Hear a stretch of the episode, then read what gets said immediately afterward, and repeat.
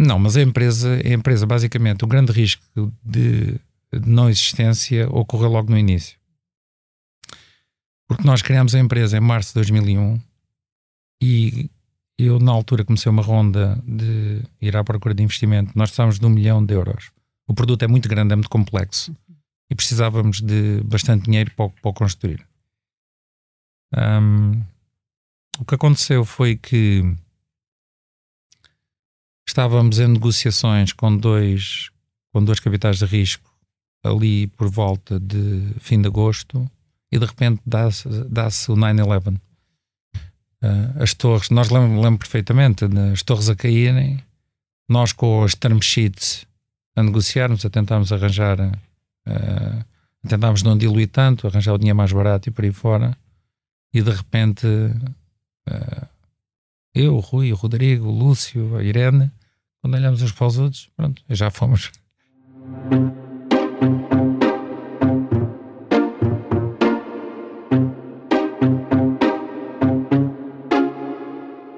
Olá, bem-vindos de volta ao podcast do Expresso O Céu é o Limite, um podcast sobre carreiras e liderança, onde semanalmente lhe dou a conhecer a pessoa por detrás do líder e recebo neste espaço os gestores que estão a marcar o presente e os que não pode perder de vista, pois prometem mudar o futuro. Proponho-lhe uma viagem pelo mundo do trabalho, da liderança, da gestão, para que saiba quem são, como começaram e onde querem chegar os líderes portugueses. Eu sou a Cátia Mateus, jornalista de Economia do Expresso, e este é o podcast O Céu é o Limite. Hoje recebo em estúdio Paulo Rosado, presidente executivo da OutSystems. Olá, Paulo, bom dia, bem-vindo. Olá, bom dia, Cátia. Os amigos definem-no como um visionário, alguém que gosta de antecipar o futuro, e foi o que fez na OutSystems. Natural de Évora, Paulo Rosado formou-se em Engenharia Informática na Universidade Nova e tornou-se mestre em Ciências Informáticas na Universidade de Stanford, na Califórnia. Quando em 2001 fundou a OutSystems em conjunto com Rui Pereira, somava já no currículo cargos de liderança na Altitude Software e na Oracle, em Silicon Valley. Mas estava longe de imaginar que a sua ideia criaria um dos unicórnios portugueses. O objetivo inicial era gerar uma plataforma capaz de produzir ferramentas e fluxos de informação ágil. Hoje, a OutSystems está avaliada em mais de 9 mil milhões de euros, conta com uma equipa de cerca de 1.800 profissionais e vende para mais de 87 países, mostrando que é possível liderar na área tecnológica com uma ideia pensada em Portugal e com massa crítica nacional. Pelo caminho, fintou por duas vezes o risco de falência. É de passado e de futuro que vamos hoje falar. O limite da simplicidade? Ainda não ouvimos falar dele. Com o Ativo Bank, o seu dia a dia é mais simples e sem comissões de manutenção de conta. Do que está à espera para começar a simplificar? Ativo Bank. Simplifica. Informe-se no site www.ativobank.pt. Banco Ativo Bank S.A. Paulo, muito bem-vindo ao estúdio. Eh, começo por perguntar que caminho foi este, desde Évora até à, à OutSystems? O Paulo sempre teve este fascínio pela, pela tecnologia, mesmo em criança, ou foi algo que foi desenvolvendo já, já em adulto? Bom, eu como, eh, como criança eu sempre fui muito curioso e portanto gostava muito de ler, um, ehm, gostava muito de experimentar coisas. Eu comecei a, a comecei a, a trabalhar com com madeira, a fazer, a fazer carpintaria. Uh, tinha uma oficina de eletrónica no, no meu quarto. Uh, comecei a fazer carrinhos telecomandados e por aí fora. Comecei, portanto, uh, a construir coisas. E depois sempre tive interesses muito variados. Tive imensas coisas, umas fui experimentando, outras tive mais tempo e por aí fora e assim se criou um interesse, um interesse por coisas muito heterogéneas. É. Uhum. E, e, este caminho, portanto, até OutSystems, o Paulo, antes de, de, criar a empresa, passou por. Uh, foi trabalhador por conta de outrem também. Um, quando é que surge no seu, no seu percurso esta ideia de, de criar a OutSystems como hoje, como hoje a conhecemos, ou, ou, como a conhecemos quando ela foi criada, porque ela já é uh, um, um pouco diferente, não é? À boa maneira das tecnológicas que vão mudando muito uh, para, é. para se manterem ativas no mercado? Bom, nós, como tudo na vida, não é? Nós temos um, alguns sonhos, algumas visões e depois vamos ajustando à medida que a vida ocorre, não é? Portanto, o que aconteceu foi que eu acabei por uh, ir para a tropa durante 20 meses, uh, não por minha decisão, mas por uh, compulsivo. E, e quando saí de lá, decidi uh, acabar os meus estudos nos Estados Unidos. Portanto, uh, consegui fazer o mestrado em, em Silicon Valley. E quando saí de Silicon Valley, fui, fui trabalhar. E foi aí que nós, nesta altura, estávamos em 1994. Portanto, estávamos mesmo no meio, no começo da, da bolha da internet. Hum. Portanto, o, o, número de startups uh, no Silicon Valley que ocorreram nessa altura foi absolutamente foi gigantesco. Todos os meus amigos basicamente saíram, todos os colegas que eu tinha saíram, criaram, foram para startups, foram trabalhar para startups, alguns criaram por aí fora, e portanto aquela noção de que é fácil criar um negócio acabou por ficar enraizado por, por aquela experiência. Depois, quando voltei em 97 para Portugal, criei a minha primeira empresa que vendia 99 um, vendia 99, depois tive um ano e meio nessa empresa e foi ao fim dessa experiência toda que eu criei a OutSystems em 2001. Uhum. E a OutSystems nasce um, como uma solução uh, que, que, no fundo, criava a possibilidade de, de, as empresas fazerem a sua migração para o digital, se calhar numa altura em que nem, nem se falava ainda muito da migração digital.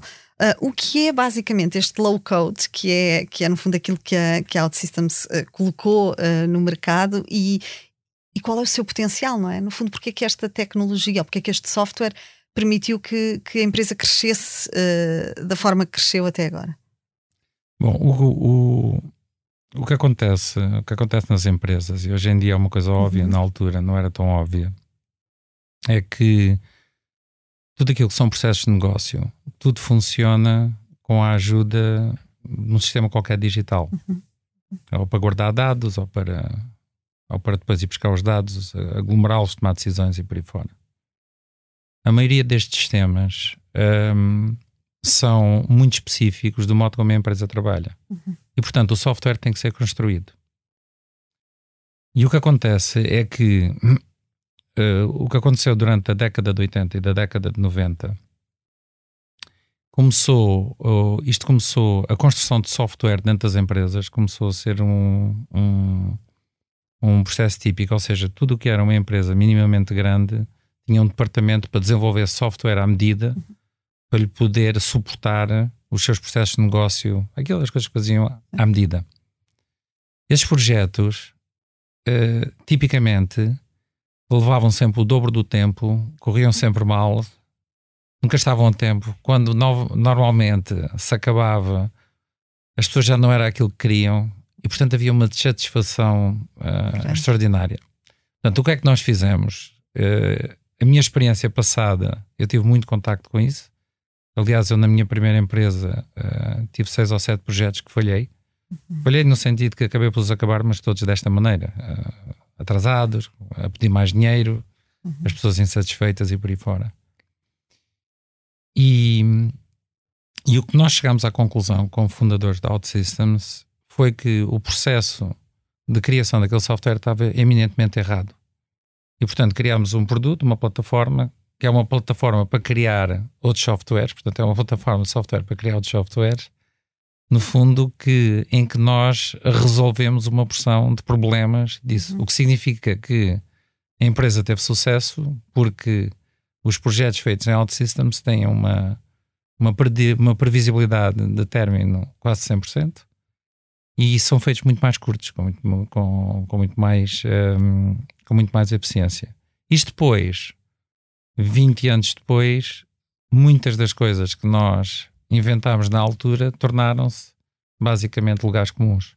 Hum. E, portanto, hoje em dia uh, assume-se que a produção de software tem que ser feita de uma maneira bastante mais automatizada, que foi sempre aquilo que nós defendemos. Uhum. Antes, antes de apostar uh, as fichas todas, digamos assim, na OutSystems, um, o, o, Paulo trabalhou uh, por conta de outra, portanto, trabalhou na Altitude, trabalhou na Oracle. Um, como é que era o trabalhador Paulo? Era, era uma pessoa inquieta? Era alguém que procurava sempre, que estava mais orientado para a solução, que procurava sempre antecipar o problema seguinte para já ter uh, a solução pronta ou não era nada disso? É uma boa pergunta. É uma boa pergunta. Digamos que a minha experiência são de várias empresas e eu nunca gostei muito de trabalhar nas outras. Gosto muito de trabalhar na OutSystems, mas uh, uh, nunca gostei muito de trabalhar em contextos onde não me era explicado a razão porque é que me pediam para fazer qualquer coisa.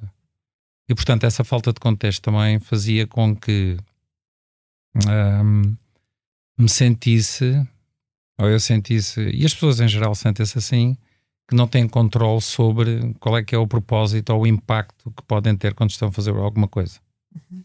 Portanto, eu como não gostava nada disso, e como cada vez fazia uma pergunta não me respondiam, ou respondiam mal, ou então, uh, ou então respondiam com. Eu percebia que não, não sabiam porque é que estavam a fazer, acabava sempre por eh, atingir algum nível de satisfação.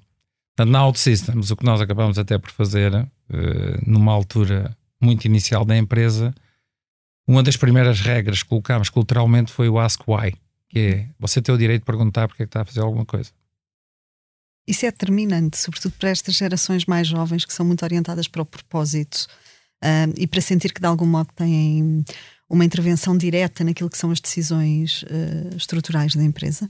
Eu acho que sempre foi.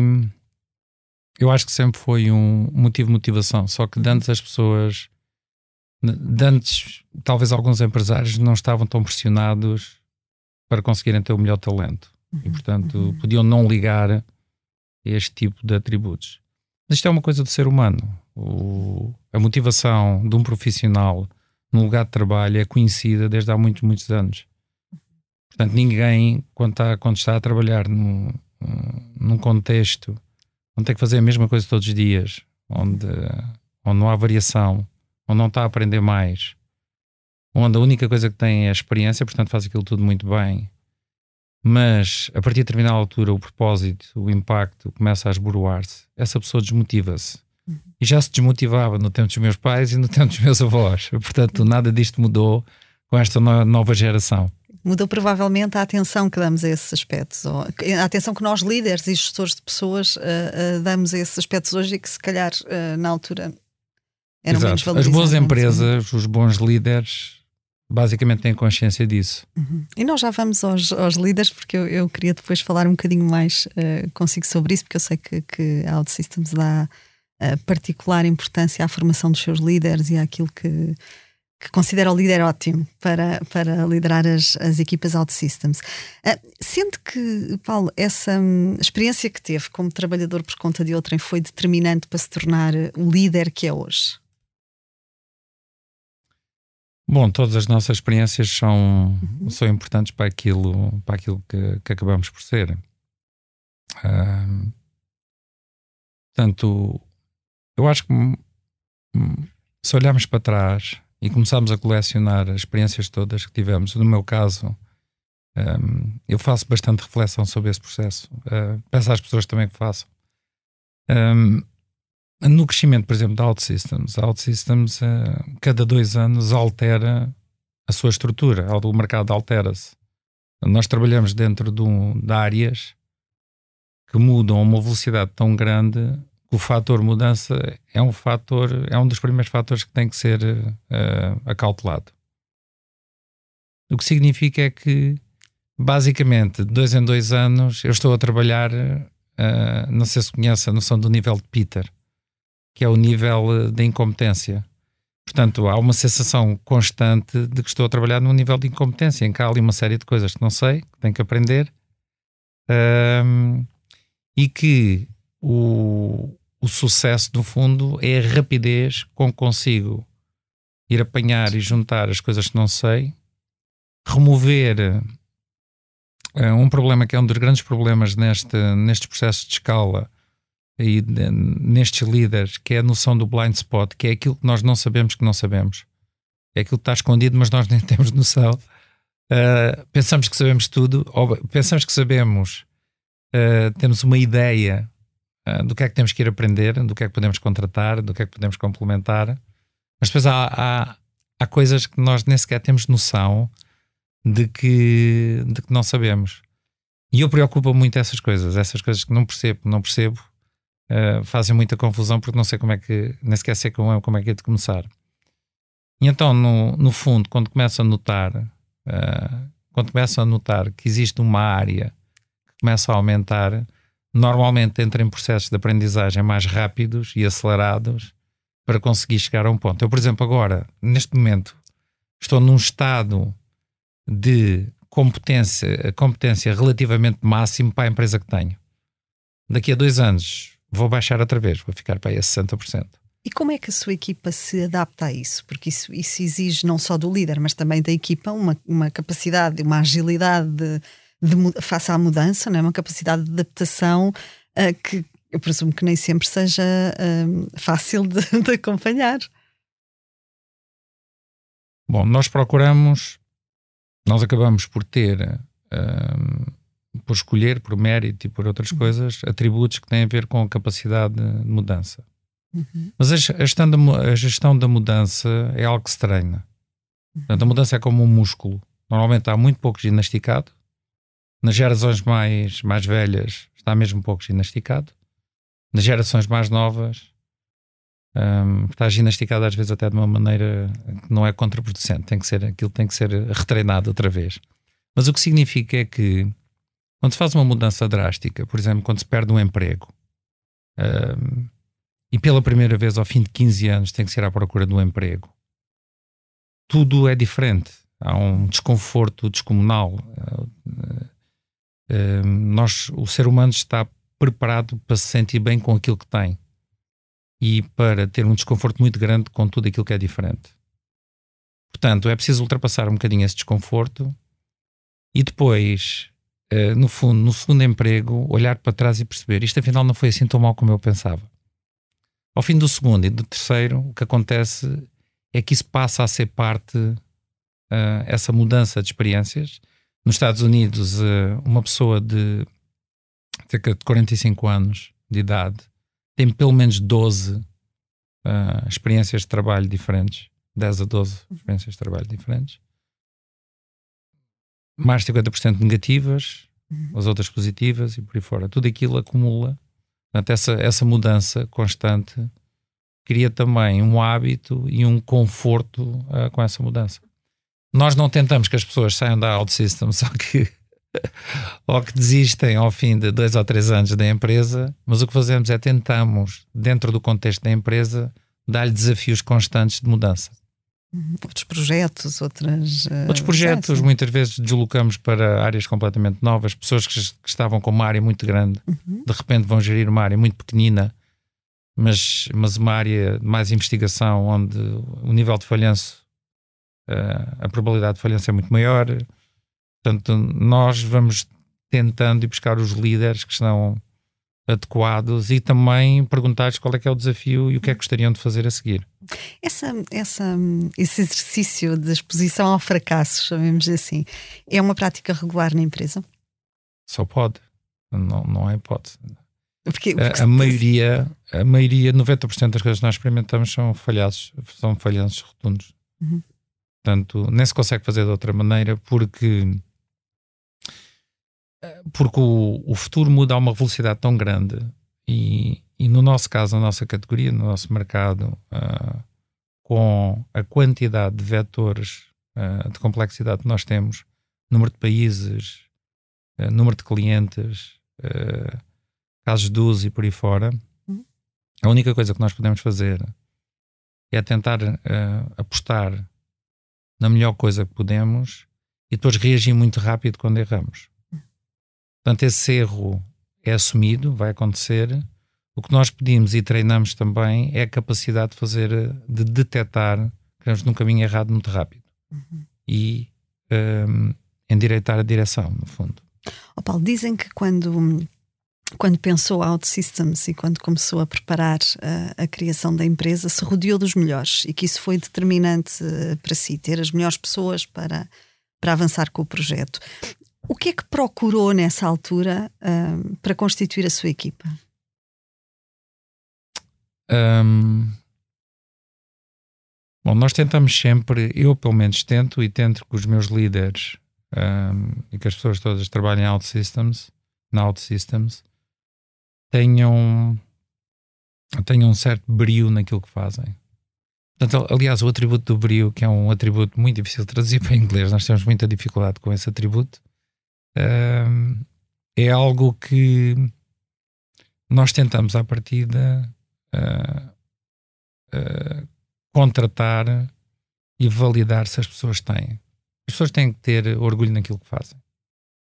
E o Brio tem uma característica que, é, que ajuda muito à, à criação de culturas boas e de boas equipas. É que não é preciso dizer à pessoa que fez um mau trabalho. A pessoa é o seu pior, é o seu pior castigador, no fundo. E nós gostamos muito disto, gostamos de pessoas que, quando fazem um mau trabalho, têm a noção que aquilo podiam ter feito melhor. E depois, quando vêm castigar-se, uma pessoa diz-lhe: Pronto, tudo bem, já está, agora vamos passar para a próxima. Mas à próxima vais fazer melhor, de certeza absoluta. Se não houver isto, tem que ser o chefe a dizer. Numa, essa, uma cultura em que há um constante uh, feedback negativo que não vem de dentro, é uma cultura que depois se torna. Tóxica, uh, não, é? não se torna tão tóxica, torna-se uma cultura dura. Uhum. É uma cultura dura, as próprias pessoas, quando estão a dar feedback negativo, têm que ser muito corajosas, custa muito aos líderes, está constantemente a dizer às outras pessoas que fizeram uma coisa errada. Então nós preferimos ir contratar pessoas que elas próprias dizem isso a elas próprias. Portanto, é mais fácil. Imaginava alguma vez que, que a OutSystems atingiria esta valorização que, que atingiu não. no mercado? Não, não. Mas grande parte destas valorizações, repare, estes, estes mercados são todos, as valorizações das empresas são to todas feitas num potencial do que é que elas vão tornar no futuro. O futuro é muito incerto. E, portanto, grande parte disto é a gestão de risco. Gestão de risco dos mercados. Um, há maneiras de diminuir drasticamente o risco nestas áreas, que é uma coisa que nós fazemos, por isso é que nós, na prática, temos tanto sucesso e ainda estamos a funcionar uh, a esta velocidade, é porque nós conseguimos gerir o risco. Mas, uh, mas, mas o modo como os mercados avaliam estas coisas, aliás, vê-se pelas variações e pelas flutuações e por aí fora, tem muito a ver com, com a percepção do que é que a empresa vai ser. E aquilo que a empresa vai ser no futuro é uma coisa que é bastante difícil, principalmente nestas áreas, com este nível de mudança. Paulo, um, quando colocou a, a, a solução OutSystems no, no mercado, um, falou basicamente de transformação digital antes de, de, se ouvir falar em transformação digital. Portanto, aquilo que oferecia era um simplificador, chamamos-lhe assim, para a transformação digital das empresas, numa altura em que se calhar elas também não sabiam ainda se precisavam bem disso ou não. Isto não é um risco, chegar ao mercado, por exemplo, antes do tempo. Isto não poderia ter corrido manifestamente Sim. mal. Um, olha, por exemplo, sim, tem razão. Um, existem cinco fatores de insucesso uhum. catalogados no Silicon Valley. A Universidade de Stanford, por exemplo, uhum. e Berkeley fazem imensos estudos, estudos sobre o sucesso e insucesso das startups. E o timing, ou seja, conseguir criar uma empresa no, na janela correta, de modo que entre no mercado a uma determinada altura, é considerado o fator, uh, o, o, fator mais crítico de sucesso. Uhum. Nós basicamente tivemos o timing sempre todo errado. Portanto, a única razão por que nós nos aguentamos é porque, como somos europeus, um, uh, eh, no fundo conseguimos aguentar-nos durante 12 anos. Nós tivemos 12 anos à frente do mercado. O nosso mercado, a nossa categoria só se desenvolveu ao fim de 12 anos. É. Só para dar uma ideia, o timing ótimo para uma empresa destas é cerca de 3. Entrarem 3 anos antes dos mercados se desenvolverem. Portanto, nós entramos 4 vezes, 4 vezes antes fizemos tanta coisa tão à frente do mercado que só tem graça a posteriori. Não teve graça nenhuma numa altura em que andávamos a empurrar e a fazer vendas, aquelas vendas de, da mal de cartão de Linda de Souza. Eh, que foi aquilo que foi assim que entrámos nos Estados Unidos, a vender o produto que ninguém queria, no fundo, e que ninguém percebia para que é que servia. Depois, quando utilizavam, de repente parecia um milagre.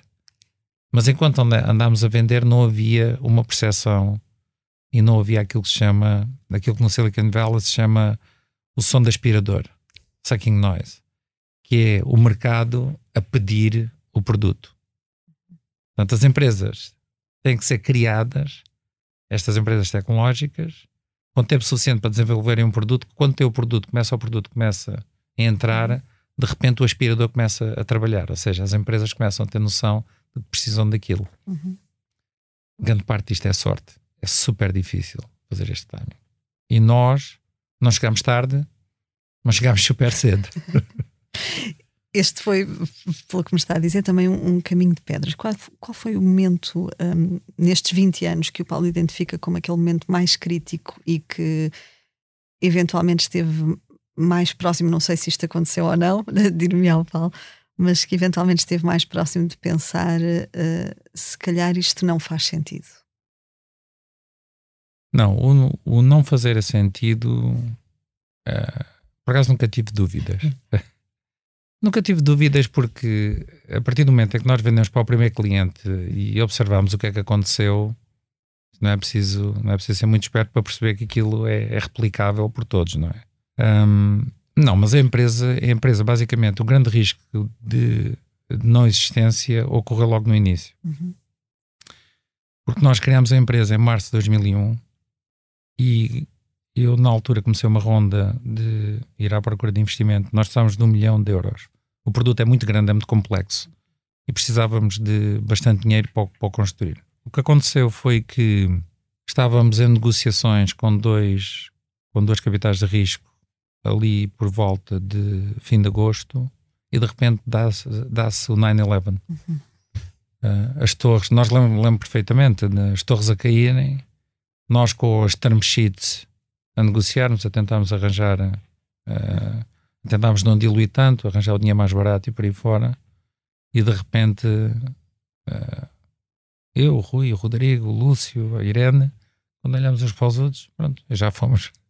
Hum. Não é hipótese, os mercados a partir daí caíram. Tivemos sorte que um dos investidores, um deles retirou a oferta, mas o outro continua e eu parei de negociar. Fechei. Como? Nós fechámos aquilo basicamente a 1 de outubro. No fim desse ano, o mercado de investimento fechou completamente. E teve fechado durante 4 anos. Uhum. Então, nós entramos mesmo pela manesga da porta que já se estava a fechar. O Paulo tem, tem dito que é muito fácil produzir algo de, de valor com uma boa equipa. Uh, e grande parte da equipa que sustenta o, o sucesso da OutSystems é, é, composta por engenheiros informáticos, que nem todos são, são portugueses, mas muitos uh, são. Contratar nesta área também é um problema para um unicórnio ou, ou é mais fácil? Um, é um problema, claro. É um problema para todos. Uh, é um problema para todos e não é só nas áreas tecnológicas, é nas áreas, nas outras áreas de suporte. Uhum. Portanto, áreas de marketing, áreas de vendas, principalmente ao nível em que nós estamos. Portanto, nós, nós temos uma faturação muito, muito elevada. Um, já. Continuamos a crescer a ritmos muito altos. E, e, é muito difícil, cada vez é mais difícil arranjar pessoas que tenham alguma experiência a trabalhar a estes níveis. Uhum. E portanto, nós, quando contratamos alguém de fora, tentamos ir buscar, tentamos maximizar a quantidade de experiência que essa pessoa traz. Um, pelo menos já passou por aquilo. Gostamos, gostamos mais que a pessoa tenha, seja curiosa e consiga mudar, consiga crescer uhum. uh, cerebralmente. Uh, mas, mas a experiência é muito importante.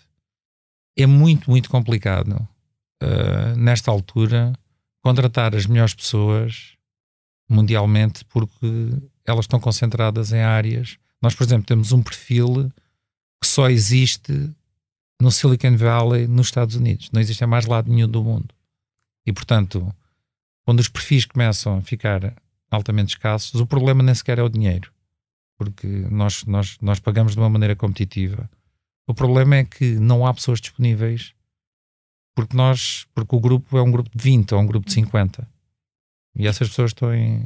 E existem mil empresas que precisam disso. E que perfil é esse tão específico assim?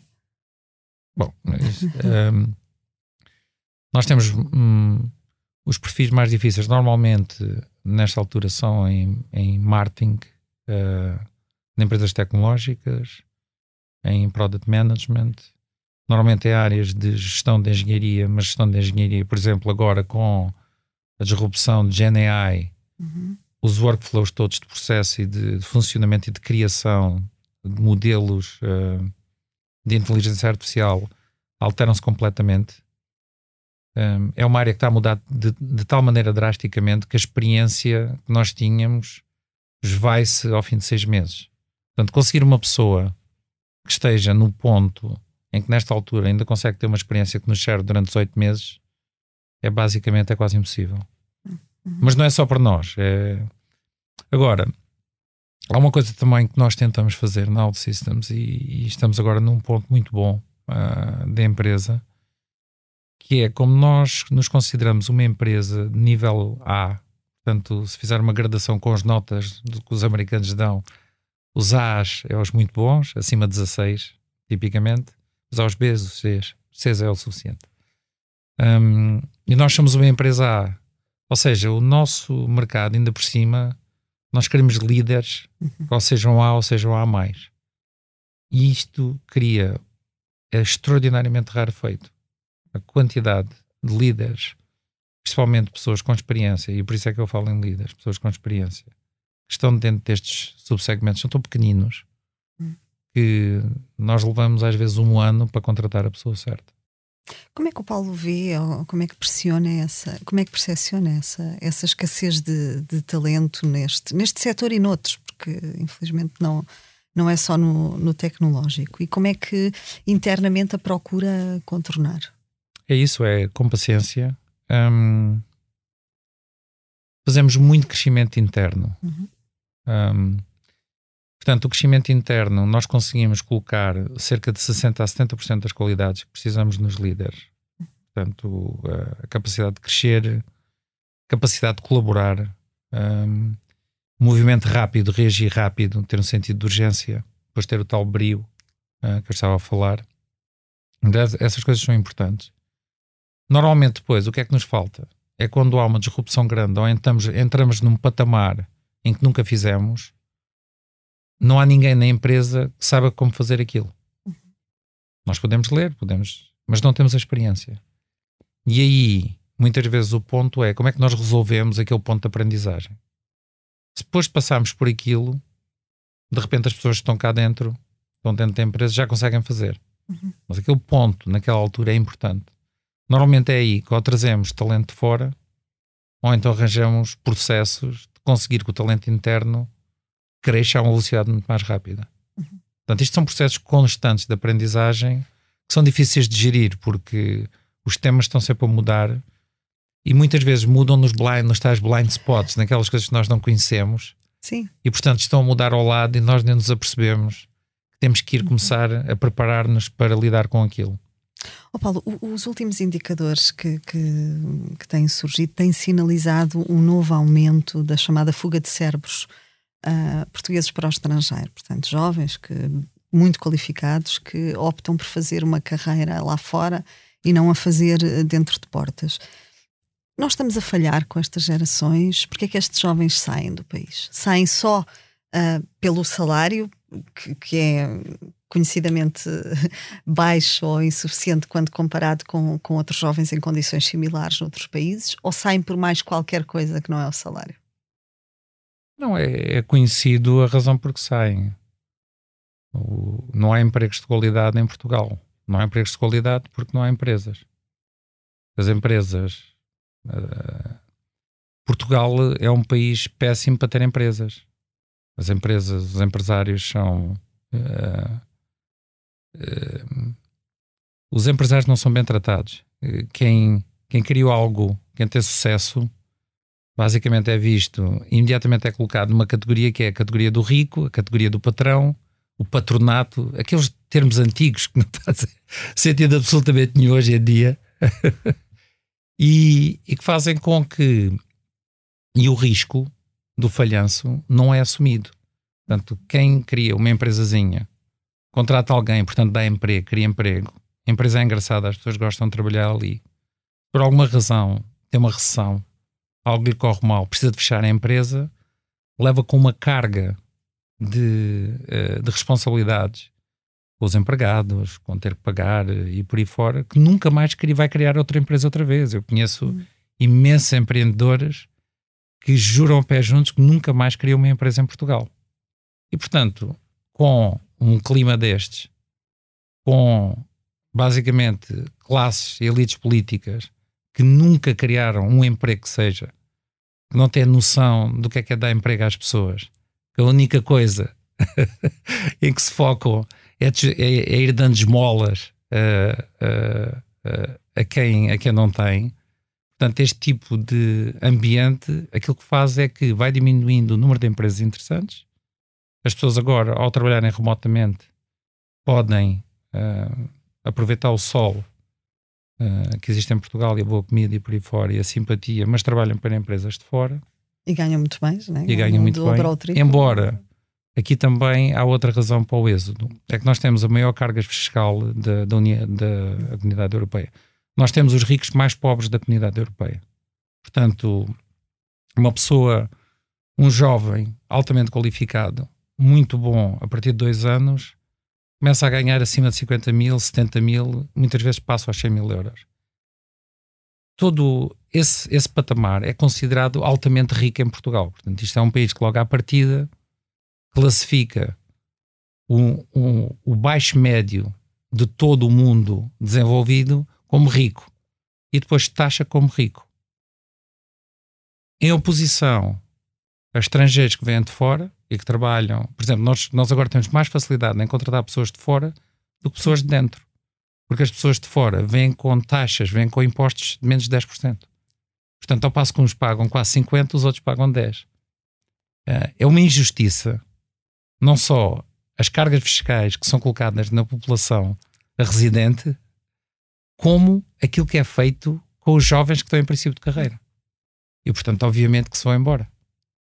Portanto, esta combinação de falta de empresas com carga fiscal e, e, e, tem tudo a ver com a falta de capacidade e espírito de missão, em meu entender, de criar uh, um ambiente para os próximos 12 anos e não um ambiente para, para ganhar as próximas eleições. Que estratégias ou que apostas em termos de, de, políticas para si seriam necessárias para criar esse tal ambiente para os próximos 12 anos?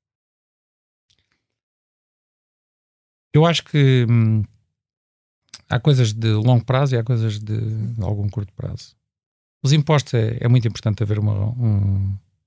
Eu percebo o que é que se está a fazer. Nós temos uma dívida muito grande e, portanto, é muito difícil mexer na receita do Estado, porque a receita do Estado nós temos que pagar a dívida que fomos acumulando ao longo destes anos todos. E essa dívida está a ser paga. Isso tem sido uma coisa positiva uh, que, tem, que tem ocorrido. Um, no entanto, temos que deixar de gastar dinheiro ao nível do Estado, o que significa começar a baixar algumas coisas. Mas pronto, isto é, são tudo coisas que são difíceis de colocar num país em que a população que vota é uma população de reformados, é uma população de funcionários públicos e aqueles jovens que estão interessados num futuro diferente são aqueles que se vão embora e também não votam lá de fora. E, portanto, tudo isto cria aqui uma situação que é relativamente complicada, uh, complicada de mudar. Aquilo, no fundo, que era preciso era. Nós precisamos aqui ter alguma coragem, algum senso comum, de um ponto de vista das, elite, das elites políticas, e precisávamos ter pessoas um bocadinho diferentes. O que é que faz um jovem ficar a trabalhar em Portugal? Não, nós temos muitos que ficam a trabalhar Sim. para OutSystems. Basicamente é serem pagos de uma maneira decente, é serem bem tratados, é terem um bom contexto onde possam crescer um, e façam um trabalho interessante que lhes seja explicado. Não é muito complicado. Uhum. Tanto que nós temos muita facilidade em aceder aos jovens. Temos muita gente que gosta de trabalhar aqui, gosta de estar aqui, um, muitas vezes perdemos pessoas porque a namorada ou o namorado Sim. não consegue arranjar emprego a mais lado nenhum, consegue arranjar emprego lá fora e depois vão os dois. E uhum. portanto, é, essas coisas nós não conseguimos evitar. Felizmente também contratamos noutros sítios, não é? Portanto, nós temos pessoas a trabalhar agora em todo o lado. Uhum. Paulo, e, e, o sistema de ensino? Considera que ele está ajustado e adequado àquilo que são os desafios do futuro ou que ainda continuamos a formar, como no século passado, pessoas que vão trabalhar no próximo século? Não, eu acho que em geral hum, nós temos umas boas bases para, em termos de ensino, de ensino secundário. Mas a estrutura, eh, a estrutura centralizada de, do modo como, como nós temos as escolas e principalmente o modo como tratamos os professores é absolutamente patético. É, Não, não se justifica. Aliás, isto é uma corrida para o fundo, não é? Portanto, houve um ano, o, não sei se foi o ano passado, foi há dois anos, em que foram adicionados ao sistema de ensino três professores de Química em todo o país, no ano. Portanto, não há rotação nenhuma. Uh, aqueles professores que são bons não vêm. Muitas vezes, os professores que são bons têm que tirar do bolso deles para conseguirem pagar algumas coisas. As escolas não têm absolutamente autonomia nenhuma. Tudo é controlado pelo Ministério de Educação, que, que faz muito pouco. Um, e, portanto, novamente, é mais um processo centralizado em que não se dá, uh, não se dá liberdade, não se dá autonomia, tratam-se uh, as direções das escolas como se fossem crianças e não se lhes dá absolutamente liberdade nenhuma para fazerem o seu trabalho. E o que é engraçado é que uh, quando nós vamos e acabamos de falar com, com professores e com, com diretores de escola, nós encontramos imensas pessoas com espírito de missão. Portanto, isto não é falta de vontade é mesmo uma estrutura de estupidez e de parvoíce provocada por este tipo de cultura centralizada, falta de autonomia, que já não existe, não faz sentido num país como Portugal. Hum. Oh, Paulo, uh, falava-me há bocadinho da questão das, das lideranças e da, um, da relevância que, que a OutSystems atribui um, às suas lideranças, que são essenciais, no fundo, para, para manter esta, esta máquina gigante a mexer e para manter equipas motivadas e para, para tal orientação, para a agilidade rápida de que me falava. Uh, como é que se formam os líderes na OutSystems? O, bom, os líderes qualquer pessoa pode, pode ser. Aliás, nós, uh, nós temos muitos líderes hoje em dia que foram criados na OutSystems e há muitos líderes da OutSystems que estão a trabalhar numa série de outras empresas. Portanto, nós acabamos por criar uma diáspora relativamente grande e somos conhecidos como uma escola de liderança uh, dentro do ecossistema português e agora cada vez mais dentro do ecossistema técnico. Um, mas nós, na, nós, no fundo, vamos alterando aquilo que consideramos que são os atributos, um, os atributos em que nos temos que focalizar, dependendo da situação, da situação em que estamos. Nós normalmente eh, eu até lhe posso, eh, posso lhe dizer mais ou menos, nós nesta altura temos seis atributos com que, de topo com que avaliamos os líderes. Um, e um dos atributos, que é o quinto atributo, é a capacidade do líder de criar outros líderes. E, portanto, chama-se em inglês Grow People. E, portanto, e nós medimos todos estes atributos. E esse atributo de Grow People é o número de pessoas que saem da própria equipa. Portanto, saem do, daquela, porque são recrutados por outras equipas ou são recrutados por alguém de fora, nós vemos isso como um indicador positivo. E o líder que faz isso, que é aquele que está sempre a perder gente, é um líder altamente valorizado, porque é um líder que, no fundo, são pessoas que nós tentamos copiar e tentamos que todos eles façam isso. Portanto, esta rotação de pensar que uma pessoa, quando entra, fundamentalmente, nós, nós ficamos responsáveis pela carreira dessa pessoa. No mundo de mudança, temos que preparar essa pessoa para o próximo desafio. É fundamental. Há pessoas que fazem isto muito bem, há pessoas que fazem isto menos bem. O que nós tentamos é standardizar estes processos de modo que toda a gente mais ou menos faça isto bem. Portanto, esta, esta noção do crescimento é uma delas. Mas temos depois o. Nós damos muito foco atualmente à capacidade de entregar muito rápido coisas que são bem pensadas. Isto pode parecer estranho, mas tem a ver essencialmente com a escala com que estamos e com a escala que nós, nós prevemos que vamos estar daqui a três anos. Nós estamos a crescer tão rápido que dentro de três anos quase que estamos o dobro do, uh, do tamanho e da faturação. E, portanto, estes níveis de crescimento arrebentam com as estruturas e nós estamos a preparar-nos para para criar é. uma estrutura robusta, no fundo, para aguentar esse. esse Agora já é robusta, Sim, mas, mas, estamos a preparar-nos para a robusta das próximas condições que vão chegar muito depressa. Uhum. E o líder Paulo? É um líder também que gosta de formar outros líderes? Sim, sim, sim. Como é que se define enquanto, enquanto líder? Que tipo de líder diria que é? Olha, por acaso é engraçado, porque eu, nestes seis atributos que lhe estava a dizer, uma das coisas que nós fizemos foi um, fizemos um processo de autoavaliação uh, da minha equipa. Nós somos, minha equipa, assim estendida, nós somos para uns 14. E um, cada um de nós votou de 1 a 5 em cada um destes atributos e depois os outros votaram, uh, escolheram 4 ou 5 pessoas e votaram. E eu basicamente não dei nota máxima a nenhum deles. Portanto, eu, eu cheguei à conclusão que tinha criado uma coisa que fazia sentido, nós criamos aqui uma coisa que faz sentido, mas que eu ainda tenho aqui uns caminhos para, para, para, para crescer. Portanto, eu tenho, eu tenho uma classificação muito grande é na capacidade de crescer pessoas, mas, mas também sei que há, há aqui pontos de melhoria. Portanto, só para lhe dar um exemplo, não é? há sempre pontos de melhoria, não é? Eu acho que isso faz parte, da, faz parte do líder que gosta de, de formar outros e de fazer crescer outros. Não é? Sim, mas é a única maneira de escalar, Sim. não é? De, de, criar uma, coisas grandes que depois sejam autossustentáveis. Uhum. Paulo, como é que vê o futuro da OutSystems? Não, o futuro da OutSystems é brilhante, não é? Mas é mesmo brilhante. É, é mesmo brilhante porque. E também. Também não é porque nós sejamos grandes génios, mas é porque começámos tão à frente do mercado. Só para ter uma ideia. A empresa chama-se OutSystems, que em português significa sistemas fora de alguma coisa. Isto foi na altura, em 2000, 2001, quando nós pensámos nisto. Uma das previsões que nós fizemos foi que a maioria dos sistemas de informação iam migrar para fora dos data centers. Uhum. Na altura, a palavra cloud não existia. E então nós criámos OutSystems por causa disso. Senão, nessa altura, nesta altura, hoje em dia, seria chamado cloud qualquer coisa. Aliás, eu, eu acho que o entrevistei pela primeira vez em 2003 para ir para um livro na altura sobre, sobre jovens empreendedores que, que estavam a marcar a atualidade em, em Portugal. E lembro-me muito dessa, dessa visão, ainda tive antes de, enquanto estava a preparar esta, esta entrevista, estive a rever, uh, a rever esse texto e a, e a rever o livro e lembro-me de, de, partilhar na altura isso, exatamente, Sim. de ser o fora da caixa, não é? o, o estar à frente. Sim, estar à frente. E nós, no fundo. Uhum o que nós, nós começámos a fazer há cerca de 5 anos atrás foi preparar-nos para esta disrupção que está a acontecer agora com o Gen AI, uhum. com o Generative uh, Inteligência Artificial.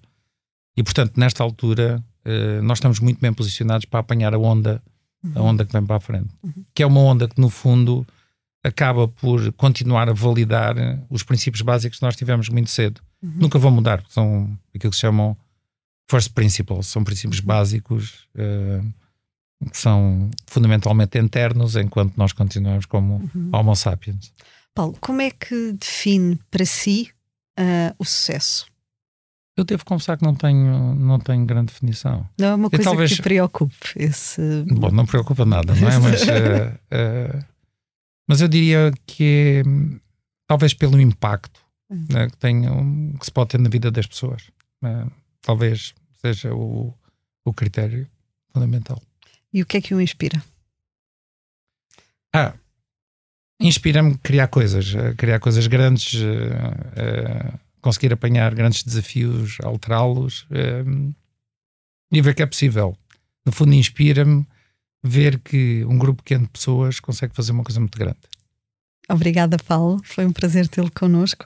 Fechamos assim o episódio de hoje do Céu é o Limite, que contou com a edição em sonoplastia a cargo de Salomé Rita. Tivemos connosco Paulo Rosado, cofundador e presidente executivo da OutSystems. Quanto a nós, marque encontro consigo daqui a uma semana. Até lá, fique bem, já sabe, o céu é o limite.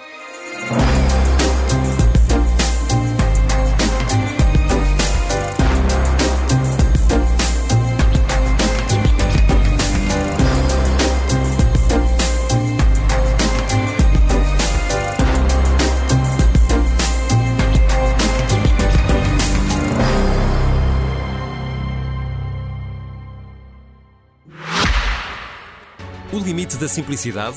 Ainda não ouvimos falar dele. Com o Ativo Bank, o seu dia a dia é mais simples e sem comissões de manutenção de conta.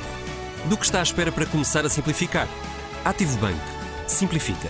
Informe-se no site www.ativobank.pt. Banco Ativo Bank S.A.